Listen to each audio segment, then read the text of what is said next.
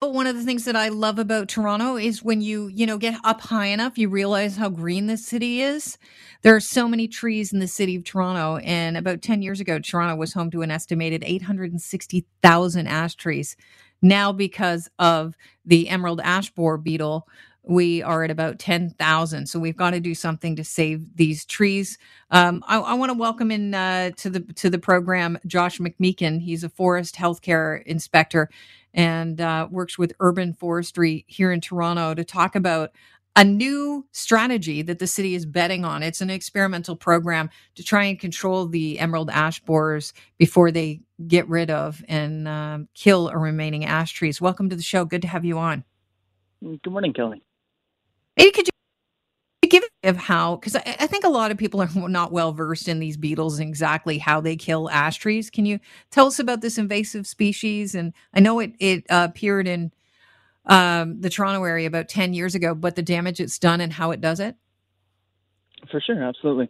So emerald ash borer is an invasive uh, invasive species that was um, unfortunately a product of globalization. Uh, was uh, first detected in Windsor area uh, back in early 2000s. Uh, kind of made the jump across the St. Clair River uh, from Detroit area, where it was believed it came in on some packing skids.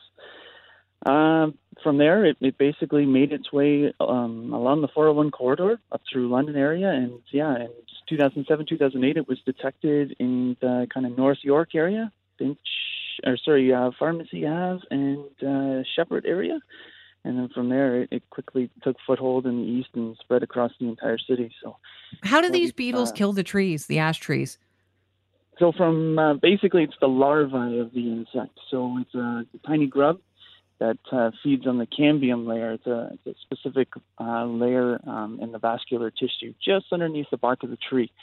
And the idea is that it basically makes these serpentine galleries feeding on the um, feeding on that specific layer of tissue uh, one bee or sorry one larva isn't an issue, but you know when you get millions of uh, larvae feeding on the vascular system, uh, quickly uh, quickly basically girdles the tree and, and strangles it. Uh, basically, it can't get it can't get water even up, up through its uh, its its system.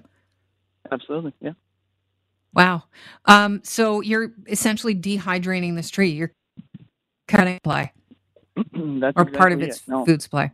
Yeah, um, yeah. They're they're actually noting that uh, trees that are infested with emerald ash borer um, quickly can, uh, after after they completely die out, uh, quickly destabilize. And uh, you know the city's been very proactive at removing uh, declining and, and, dead ash trees on, on public, public lands, and um, yeah, and we're we're hoping that the public is, is doing the same thing for the other sixty percent of the Right, because what you do is you cut the tree down because you're hoping to get rid of the beetle or the grub with the tree. You don't want to keep those uh, ash borer beetles out there to do more damage to the other trees. Now, it's not really working that well because, you know, out of 860,000 ash trees 10 years ago in the city of Toronto, we're at 10,000. The city is betting on an experimental program.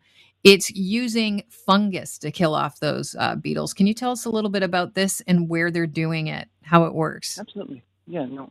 Um, so we are cooperating with a company out of Montreal who is uh, looking at conducting research trials uh, with a, a, naturally occurring fungus. This is a naturally occurring fungus that's already in the environment, uh, occurs naturally in the soil. Uh, now we're just looking to kind of, I don't want to use the term badly, but weaponize it to hopefully mm-hmm. work to our advantage uh, and, and trying to bring it more present to where the adult emerald uh, ash borers are. Um, from there, um, sorry, just rolling up the. I don't know if I just lost you there, but uh, if you can still hear me, they put in these large funnels and then they put them at the top of uh, like in traps this this fungus and then they put them up in the ash trees. Is that right, Josh? That's exactly right. Sorry about that, Kelly. It's um basically there's two styles of traps. Um, the funnel trap system is designed to it's kind of a catch and release kind of deal. There's a, a, pad in the very bottom of the series of funnels that the idea is that the, the beetle will come into the funnels and follow its way down and eventually ends up on the pad where it's inoculated with the fungus. Um, and then it, it, can escape from there and, and go about its business. Um, so the fungus takes about three to five days for it to actually kill off the beetle, but uh, through the three to five days, it, it can, through social interactions with other beetles, it uh, can spread that fungus around the population.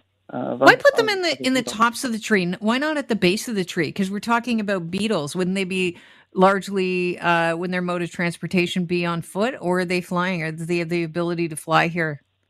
No, these guys are flyers. They're very very okay. flyers. Uh, hence, hence how it made its way through the uh, up that 401 corridor so so effectively and and, uh, and so quickly. Um, so yeah, once the beetles emerge, uh, they're basically they do a little bit of maturation feeding up in the leaves in the canopy, and that's kind of what's happening now. They've just started emerging in the last couple of weeks, mm. and um, so that's kind of and these traps are baited with a sex pheromone, so it's a lure uh, designed to attract them to that area. So it's all about the sex at the end of the day. Yeah, that's right. That's right. they can't resist it. So they go in, they get the fungus on themselves, and then hopefully it kills them with three days. Could this create a new problem? Could we like be causing a fungus problem, or you know, is there any way this could backfire, or is it is it a pretty sound way to to uh, go after the emerald ash borer beetle? No, it's, it's definitely a sound way. We're also there's also uh, lots of experimentation over there. I'm, I'm not 100 percent sure whether this has been approved, but I, I believe they're studying uh, the same fungus for bedbug control as well as a naturally as a natural kind of control for bedbugs. Uh, it affects a wide variety of uh, arthropods, essentially. So ants, termites, that kind of deal as well. Where's the fungus found? Uh, just naturally occurring in the soil.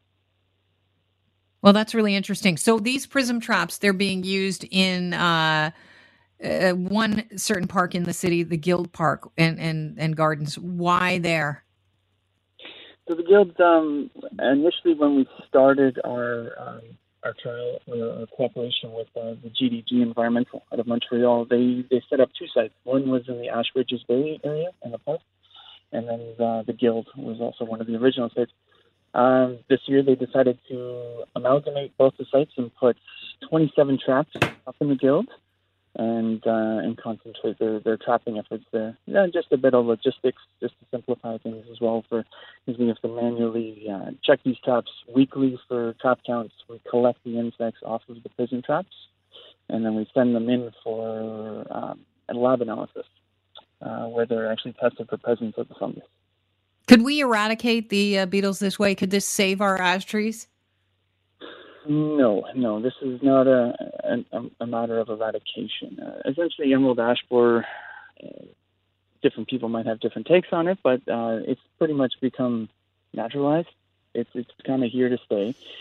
Um, we've we've gone through our peak of the infestation, so we're on the downslide of it, and uh, ideally now we're just looking to manage kind of what we still have, right? Uh, mm-hmm the, the population will continue to linger because ash trees are regenerating. Uh, you know, the trees that were cut down over the last few years are, you know, sprouting up. There's also a, a continuous seed source that's in the soil, and there's the constantly regenerating. So as long as there's a food source, there's going to be emerald ash present. All right. Well, I want to thank you for your time. It's been a pleasure talking to you, Josh. Really interesting stuff. Not a problem, Kelly. Thank you very much. All right.